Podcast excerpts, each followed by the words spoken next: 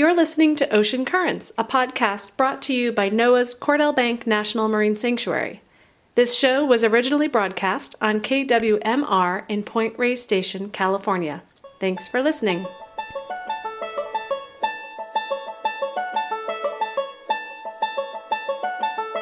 And welcome to another edition of Ocean Currents. I'm your host, Jennifer Stock.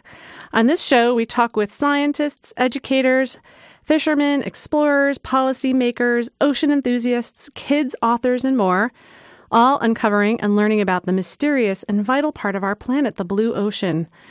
I bring this show to you monthly from NOAA's Cordell Bank National Marine Sanctuary, one of four national marine sanctuaries in California, all working to protect unique and biologically diverse ecosystems. Just offshore of the KWMR listening area on the West Marin coast are the Greater Farallones and Cordell Bank National Marine Sanctuaries, which together protect 4,581 square miles of rocky shorelines, sandy seafloors, rocky banks, and deep sea canyons and maritime artifacts. Fall is definitely here, and our at sea monitoring collaboration with the two sanctuaries, along with Point Blue Conservation Science, were out at sea this past week, completing its third monitoring effort of the year, documenting mammals and seabirds along with prey items like krill. There's some whales around still, as well as krill, large and small, as well as lots of seabirds around. This data is so important to keep a pulse on the marine life that are out in the marine sanctuaries, and it generates really important information for the management, which is so important for the long term conservation of these incredibly rich habitats and species that utilize or live in these national marine sanctuaries. So, if you want to catch up to highlights of photos and what's been happening most recently with the Access program, you can keep an eye on it by visiting the Access Oceans Facebook page, which is A C C E S S Oceans on Facebook, as well as their website, accessoceans.org. I have uh, two guests calling in today, and we're focusing on marine debris again. The International Coastal Cleanup Day just recently passed, where thousands of folks took to waterways and beaches to pick up debris and remove it from watersheds and shorelines. Thank you to all of you that participated in helping to collect and document litter on the coastline. One thing I've seen over time is the locations for cleanups have increased inland. And this is really good news as awareness increases that the majority of debris that ends up on the shores originates inland. Marine debris continues to be a growing global problem for ocean life, food webs, and humans, with more and more science revealing the types, sources, and solutions. Just a few weeks ago, another massive effort launched out of San Francisco to attempt to remove large amounts of plastic from the accumulation zone in the Pacific known as the Great Pacific Garbage Patch between California and Hawaii. The project known as the Ocean Cleanup originated in 2013 when a 16 year old boy named Boyan Slat was inspired to find a solution to cleaning trash out of the ocean. Over the last five years, planning and engineering and prototyping took place, and recently, the first effort left San Francisco Bay and headed out to the Gyre region between California and Hawaii. The project claims it can clean up 50% of the concentrated debris in the Gyre in five years. My guest today is going to help talk about this as well as a lot of the other solutions that are in the works with the research and science that's happening globally. I have with me on the air Dr. Denise Hardesty, the Principal Research and Scientist Team Leader with Commonwealth Scientific Industrial Research Organization, Oceans and Atmosphere Division, also known as CSIRO, and they are out of Australia. And then later on in the show, um, an environmental attorney, Lisa Kaas Boyle, will be calling in to talk about the recent straw law that California passed. So we're talking all marine debris today. So, Dr. Denise Hardesty, I want to welcome you to Ocean Currents. You're live on the air. Thank you. It's great to be here. I wanted to hear what your thoughts are about the merits of this ocean cleanup. I think one of the great things that the Ocean Cleanup Project has done is really to help increase the awareness of this issue. And I think that's a really important thing.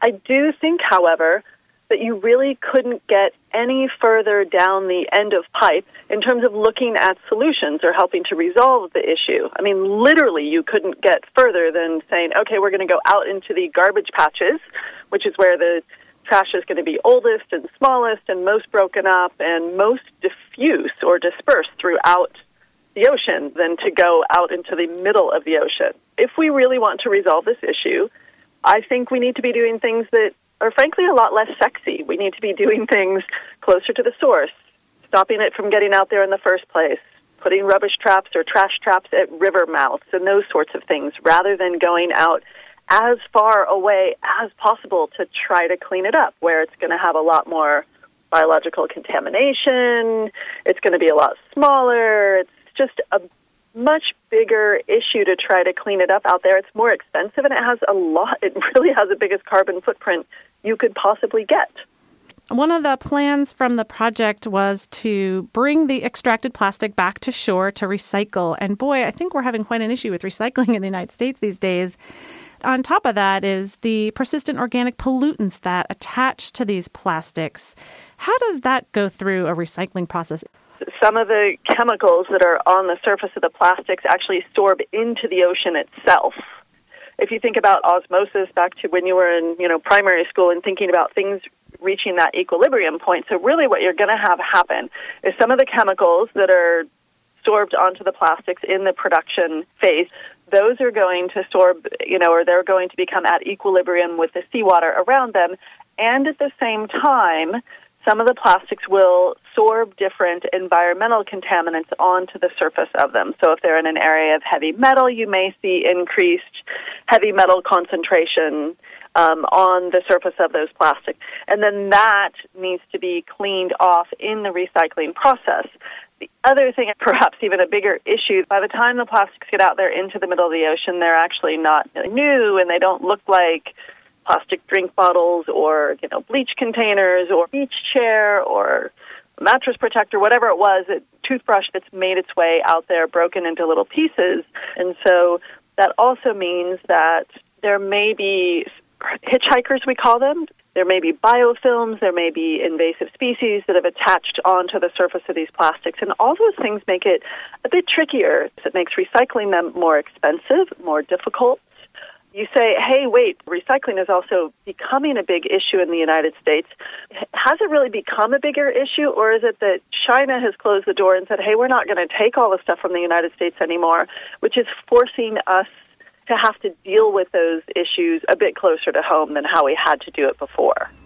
Lots to think about there. In terms of the amount that the ocean cleanup was attempting or s- claiming they would catch, Eben Schwartz from the California Coastal Commission shared with me the recent statistics of the recent California Coastal Cleanup, which is a one day event, just actually half a day. And this year, 60,200 volunteers across 55 counties out of 58. They cleaned up about 575 thousand pounds of trash in three hours, and that's about six times the amount of trash this project was hoping to clean up in the next six months. So that puts some perspective to me about how much they're attempting to to get out there. So I think it'll be very interesting to see what happens. I think that there'll be more attention on it, which is good, but I'm hoping that we can bring more efforts back to the sources of all this debris because you can't treat a problem unless you treat the symptoms first. I absolutely agree. So the thing that Eben hasn't had going for him in quite the same way is the same sort of media house behind him, like generating awareness about the fantastic efforts that he was leading with his volunteers. The other important thing about stopping that trash from getting out there into the ocean is that in the ocean is where it's impacting the wildlife. And that's one of the things that many people here really care about. Like, we don't want to have our sea lions with fishing nets tangled around them. We don't want to have our seabirds eating beverage container lids. We don't want to find plastic toys in the stomachs of animals. A way to stop that impact on the animals is to stop that plastic getting out there in the ocean in the first place rather than waiting for it to have moved through the area where that wildlife diversity is, where that wildlife diversity happens along our continental shelves off the coast of California in our marine sanctuaries and beyond, you know, we want to actually stop the trash before it gets there rather than when it's out there in the middle of the ocean. So these incredible efforts that volunteers around the world put in to spending a few hours to being a custodian of their local beach, all that stuff is really important, and that's a great way to stop it from getting out there in the first place. Yeah, and I should mention the numbers it gave me were actually just for California, even though that was the International Coastal Cleanup, 575,000 just in California, which is exactly amazing. In California alone, you know, and it, it shows you what public will can really do in terms of reducing the issue. So I want to go to some of the other work that you have done. You were part of a study contracted by the National Oceanic and Atmospheric Administration, NOAA, and the Ocean Conservancy to better understand the issue in the United States in terms of our, our, source of marine debris, the problem that we have. And I just wanted you to talk a little bit about what did you specifically look at for the United States in quantifying the problem and uh, what recommendations did you have? So what we did was we actually, you know, as everybody wants to do, we got to drive down the west coast of the United States. So from Seattle down to San Diego, or myself and a colleague did, and we surveyed along the beaches along the coastline about every 100 kilometers, so about every 62 miles or so. So we actually went out and collected data and surveys. We actually worked with the NOAA teams and Ocean Conservancy as well and went out and did some surveys with them so that we could say, hey, what can we learn from the various types of surveys that we do? So from cleanup data, from NOAA's design surveys, and then from the types of um, quick and rapid assessments that we do at CSIRO. Some of the things that we found are that there's between 20 million and, and basically almost 2 billion pieces of trash likely along the coastline of the United States alone, just within the United States. So almost 2 billion pieces of plastic, most likely. And we make that estimate based upon the data that NOAA have collected, our data, and then the that kind of volunteer collected data that you were just speaking about from around the state here. The thing that we do that's a little bit different is we actually include a bit of other information. So we ask you know, how many people live in this area? Because trash isn't trash isn't trash in the same way without considering how many people actually live within the area. We need to actually consider how populous an area is, what's the infrastructure that's available there, because that really affects how much trash ends up there. How accessible is it to people? Is it a remote beach? Is it a really common public beach where lots of people tend to go? Because we find that different survey methods estimate different kinds of things, and that gives us different information. And we really want to start to put things together to say, okay, what are the items that affect wildlife the most? What are the abundant items? What kind of trash do we find out there on our beaches along the west coast of the United States? And then what's the risk that some of those items actually poses to various wildlife species? So, for example, we know that we don't find a lot of balloons and we know at the same time that balloons are very harmful to wildlife. We do find a lot of hard plastic fragments, and we know that hard plastic pieces are something that we find in the stomachs of lots of seabirds and turtles and other marine mammals. So we basically wanted to say, okay, how much do we find out there? What are some of the big ticket items that we find? And then what can we do to help reduce those issues? what are some of those recommendations that we can make here within the United States? And we say, okay, let's put together a national synoptic picture. Let's put together a survey that incorporates a few specific recommendations so that we can make sure that we're comparing apples with apples and oranges with oranges. You know, we also suggest, yeah, keep doing some of the cleanups because it can really tell us how effective different policies are. And so one of the things we were able to do with the data that had been collected for so many years was to say, okay, does cash for containers really work?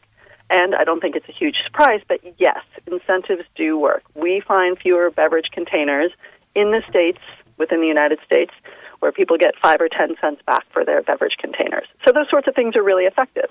What are some of the other recommendations for helping address those items, especially near urban centers?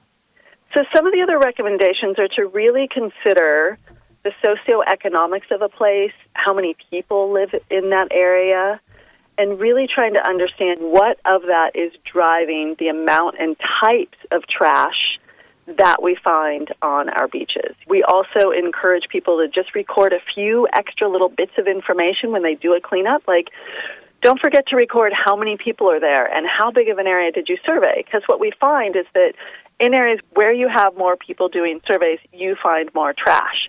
Does that mean that the area is dirtier?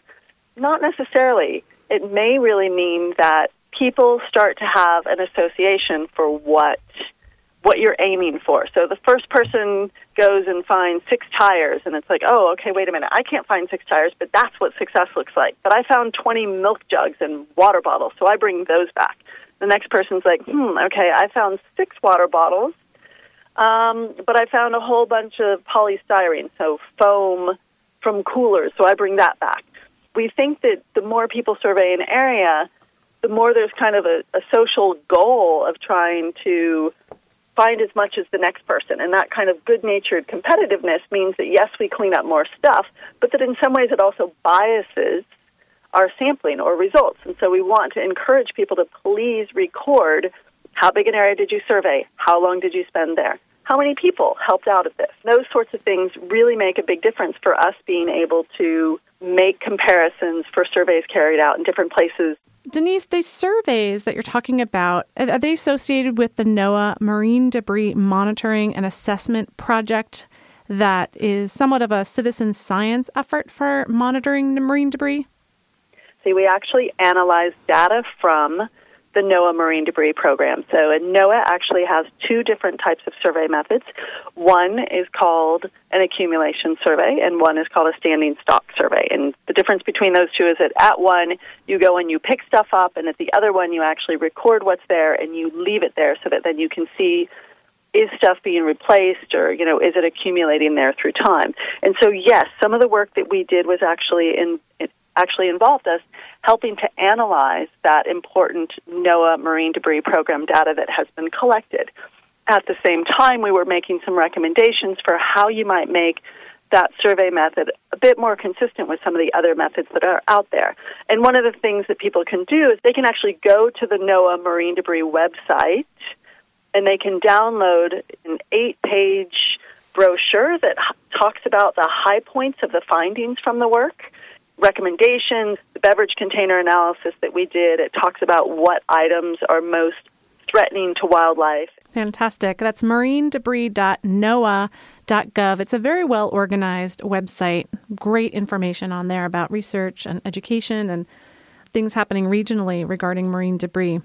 Do you find that the concentrations of debris near urban centers is something consistent globally in terms of the causes and the amounts of debris found on shorelines?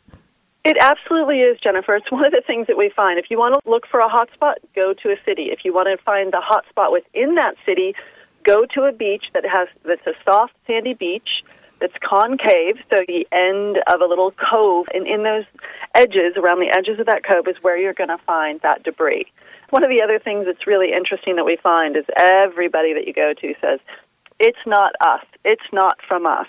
So the trash in the United States, we have really good recycling. We don't litter here in California. We're so good about it. That stuff is coming from everywhere else. It's coming from Mexico, from the south. It's coming from you know Oregon, Washington. Although they, of course, take exception with that as well from the north. But what we find with our analysis is actually most of it's really domestic in origin. Most of it's coming from us, and most of it's coming from local sources, which means that it's coming from when there's a big rain and a flush, it's coming down stormwater drains, it's coming from people littering, it's coming from along the highways and those sorts of areas as well. And we know from other work that we've done that we find more trash in places where people are transient. So we actually find more trash along the sides of highways. We find more trash in industrial areas. We find more trash where there's more people.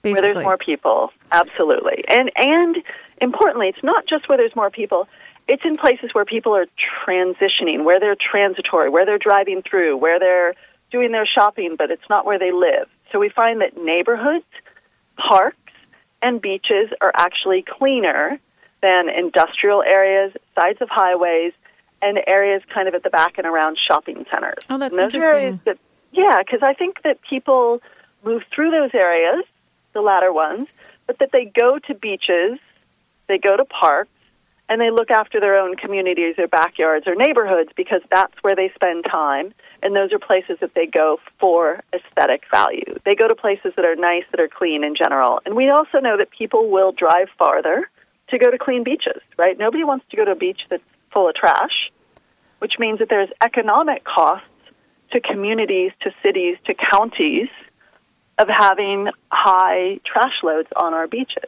Right.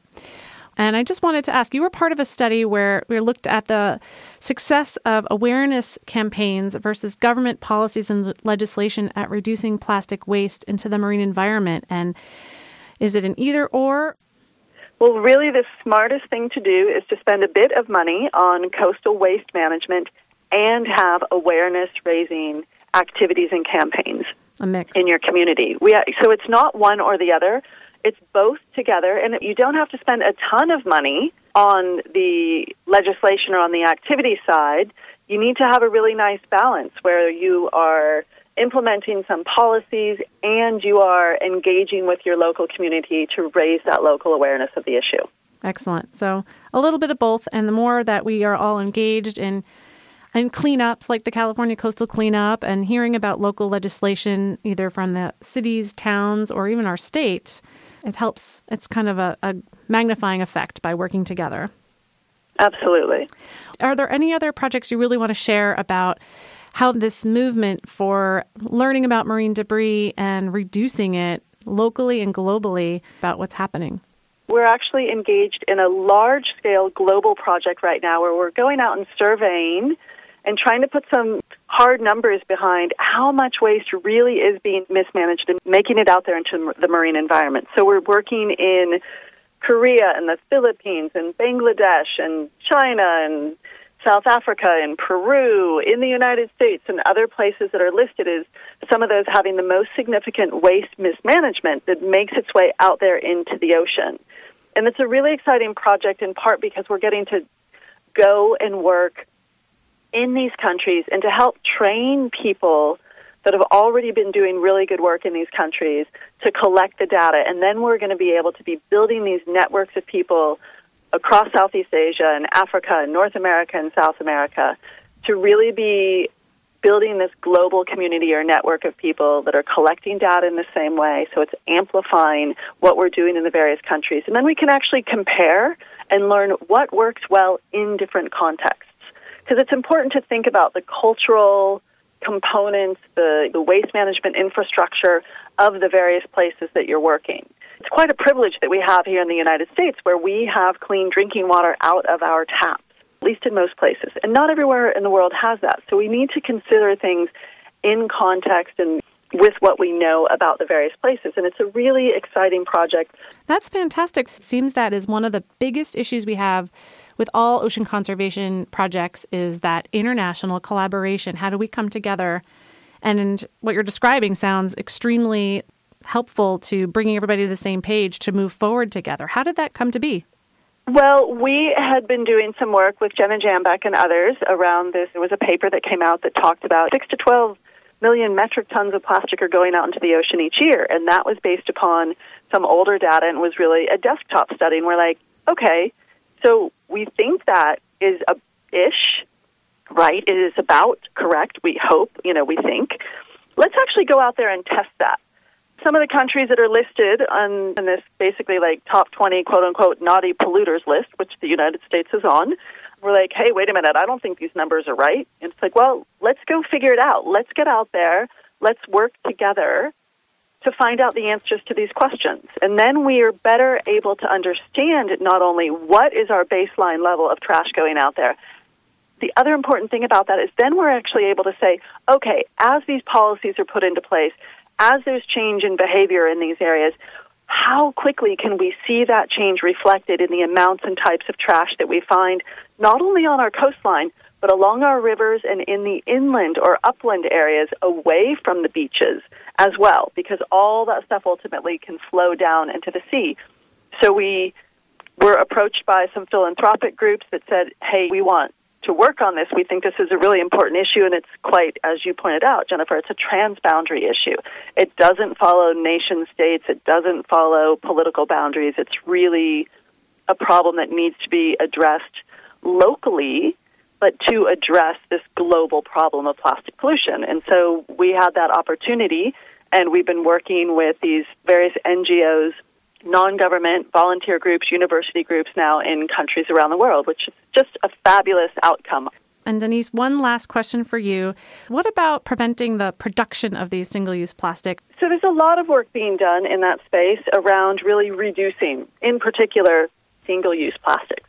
And one of the things is to actually look at having a levy or a fee associated with plastics such that we're incorporating the true cost and the true value of the plastics that we use into the economics of the plastics. And so that would start quite high up the chain at the manufacturing level so that as we are making and using products that we're actually thinking about what's the cost. So what's the cost of recycling? What's the true cost of recycling?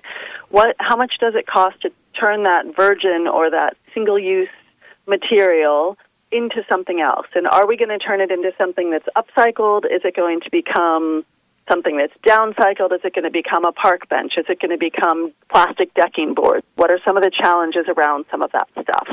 We're really trying to work with industry, not just me personally, but there are many groups out there, and really looking at what are the end of life solutions and, as or more importantly, what are the opportunities and approaches that we're going to take to reduce the reliance on so much single use plastic? Not just in the United States, but in other countries. Although in the United States, we use a lot more plastic on a per person basis than is used in many other countries because we're such a wealthy country. Well said. Thank you so much. I'm going to be continuing to follow your work to learn more about that as time goes by. It's great to hear there's so much collaboration happening. Thank you, Denise. Is there a website that you might want to refer people to for your organization? Sure. Sure. CSIRO au slash research slash marine debris. Or if you just Google CSIRO Hardesty marine debris or just CSIRO marine debris, lots will come up. Thank you so much for the opportunity. It's great to talk with you and your listeners today. Thank, thank you so much. Enjoy the rest of your time here. Bye bye. All right. That was Dr. Denise Hardesty of Commonwealth Scientific and Industrial Research Organization, CSIRO, out of Australia, talking about the efforts that they are engaged in with addressing marine debris on this global scale. We talked earlier a bit about the ocean cleanup that's happening and some of the challenges with that of it being effective, but we will be waiting to see how that goes and how that might bring more attention to going further upstream to stop the inflow of plastic into the ocean. We're going to take a quick break, and when I come back, I'm going to have Lisa Kaas Boyle come on, who has was really behind the recent straw law that was passed in California. So please stay tuned for that. We'll be right back with Lisa.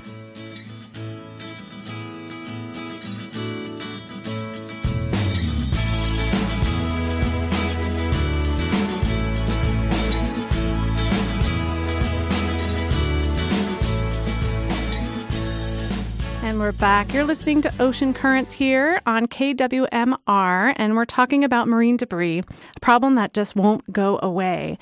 And earlier we were talking about some of the broad scale solutions and research that are happening.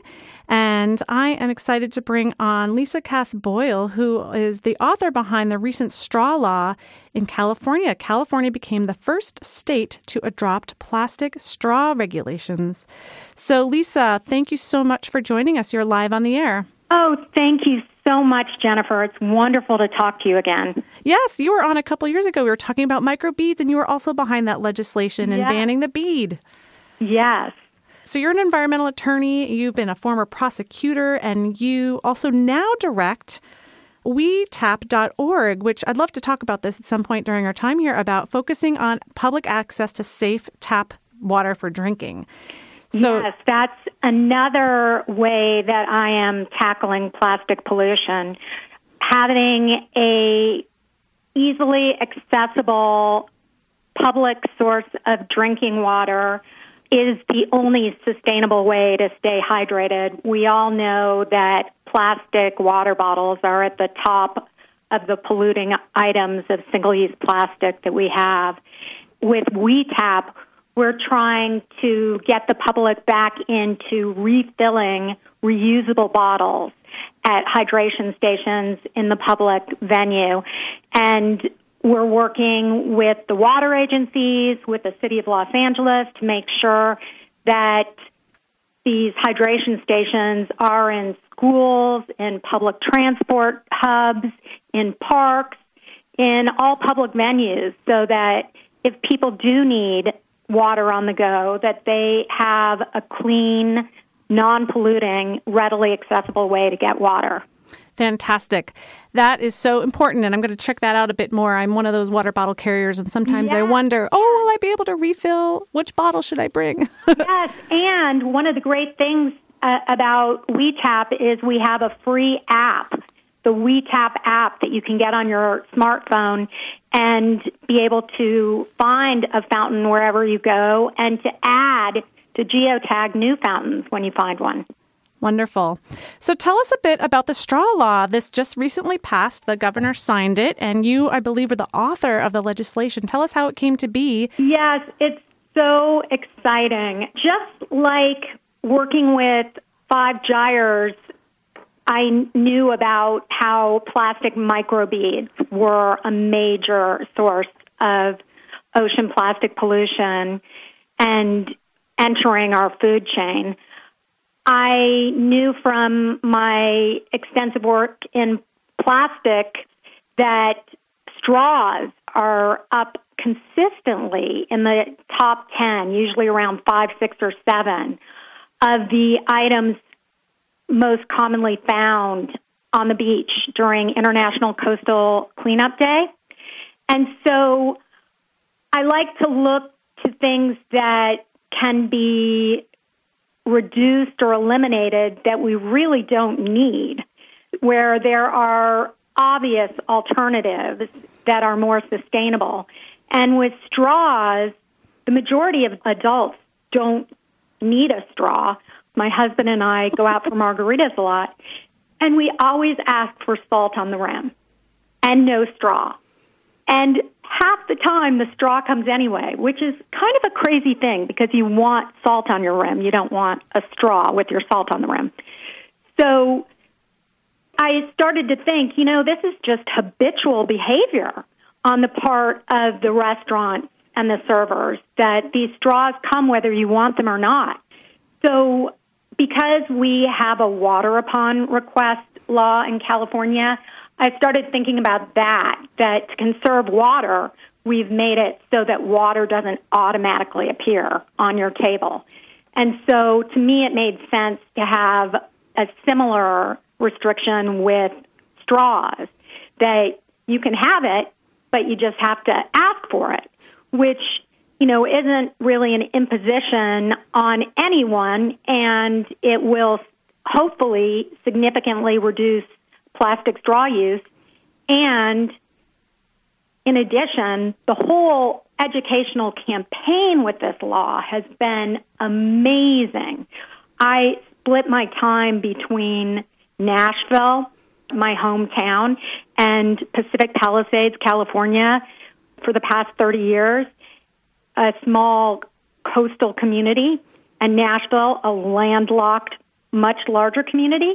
And when I heard that Governor Brown signed the straw law that I proposed, I was so excited. I was sitting at a taco restaurant in Nashville and I I was so excited and I said, "Could I have a margarita, no straw?" And the waiter said, "We're no straws here, no plastic straws. We're for the turtles too." And here I'm sitting in Nashville, Tennessee, so far from the ocean. It was so wonderful. And then the restaurant owner tells me, oh, and by the way, we're getting paper straws printed up with our logo. It's just taking a while because they're in such demand. That's amazing. Do you think a lot of awareness about the straws, the plastic straws, have originated around that video that was circulating with the turtle? That was absolutely. amazing to me the connection there between that video and what has happened since then as well as that great movie straws that was produced actually right here in california. It just seems like this video and the media and is what drew people to this issue. I totally agree. Uh, a picture's worth a, a million words. And i also have to give credit to chris jordan with his work with the albatross and his film albatross seeing albatross birds regurgitating plastic pollution into the mouths of their young they're trying to feed them fish and they're feeding them plastic from the gyre is just such a shocking and profound image. And in many ways, we are just like those albatross. We don't realize it because we're not eating the, the plastic fragments directly, but our use of plastic has put this plastic, these microplastics, into our food chain, and we're consuming them just like the, the birds and the fish. So, yeah, I agree with you that those those images are just so powerful. Well, it is nice to see there seems to be a wave of change happening, especially with so many alternative solutions that people that need a straw can still have a straw, especially they can have a straw that's not going to be destructive later on. So it's, it is nice to see this happening. Is there any pushback from industry for legislation like this? Usually there is. We didn't face much pushback with microbeads or with the straw law from industry surprisingly. I think because there's really no defense for arguing against these laws because they're so reasonable. In the case of microbeads, these beads go directly into our water. They can't be eliminated. So sewage treatment can't keep them out of the oceans. There really wasn't any good argument for keeping them any step reducing plastic pollution will save some wildlife, and it's a step in the right direction to keeping plastic pollution out of our food chain. But the main players in plastics, like the American Chemistry Council, they even endorsed straws upon request as a reasonable measure. Because I think when it comes right down to it, even the plastics industry realizes where public opinion is going. And we can all agree that plastics are good and important for some uses, like bike helmets, artificial limbs, cars. But when you are talking about single use items that are used for seconds and then last forever and are not recycled, they're just a one way trip to the waste dump or into our environment it's really kind of specious to argue that they're necessary when there are alternatives. This is just California that this passed. Do you have thoughts about going national with this type of legislation proposal? Great question. I think about that all the time. I look to create regulations that can help our more sustainable industries supplant single use plastics that are, are so destructive. We can see that from the last International Coastal Cleanup Day, for the first time, the top 10 items were all single use plastics. Glass got displaced by foam food, food packaging. So I think it is really important to go down the list of the top polluting single use plastics and figure out sensible regulations, whether it's a reversal of the presumption of how they're provided, or in some cases, a ban of things that truly are not needed. And I'm working on that, coming up with good legislative solutions. And I have a bunch of ideas. Fantastic. Well, Lisa, I want to thank you for your hard work. Can you share the name of your app again about finding tap sources of water that people can refill their stations? And also, is there a website where people can follow your work more or through social media? Absolutely. I would love for our listeners to uh, check out wetap.org. And the WeTap app is W E T A P is available on your uh, phone. And if you want to read about my work and my articles about plastics, it's on my personal web website as an attorney, which is www.lisa, K as in King, Apple, Apple, Sun, Kaas, Boyle, B O Y L E, bensound.com.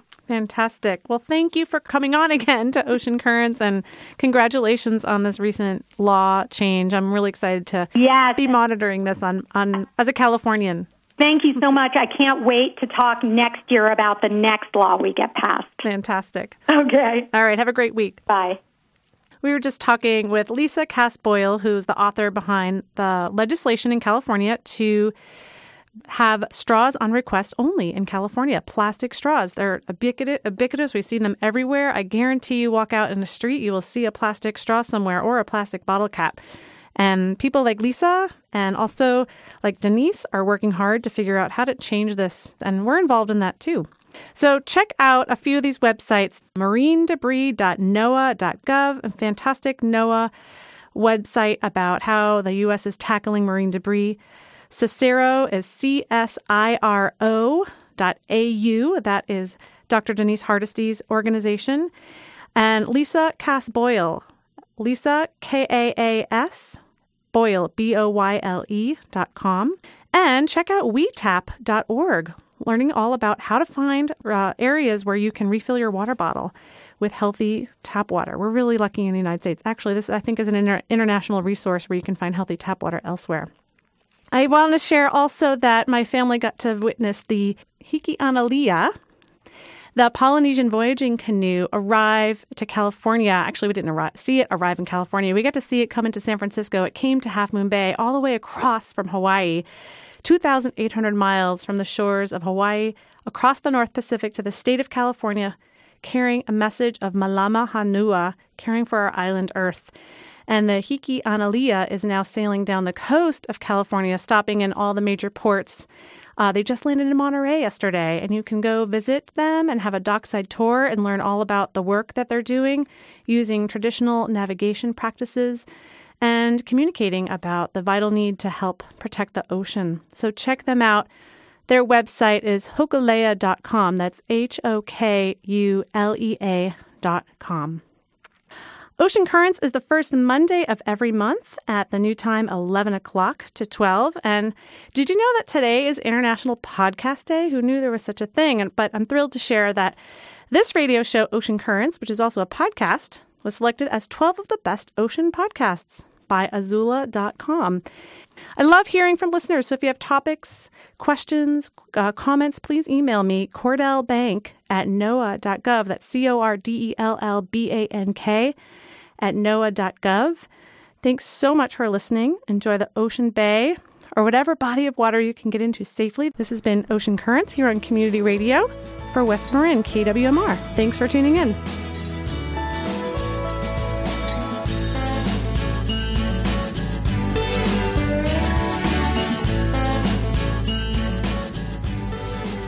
Thank you for listening to Ocean Currents. This show is brought to you by NOAA's Cordell Bank National Marine Sanctuary on West Marin Community Radio KWMR.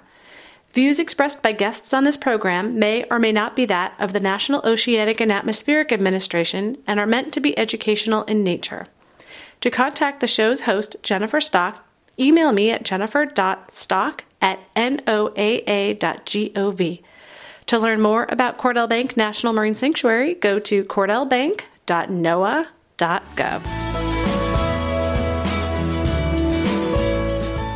Thanks to bensound.com for royalty free music for the Ocean Currents podcast. For more info, visit www.bensound.com.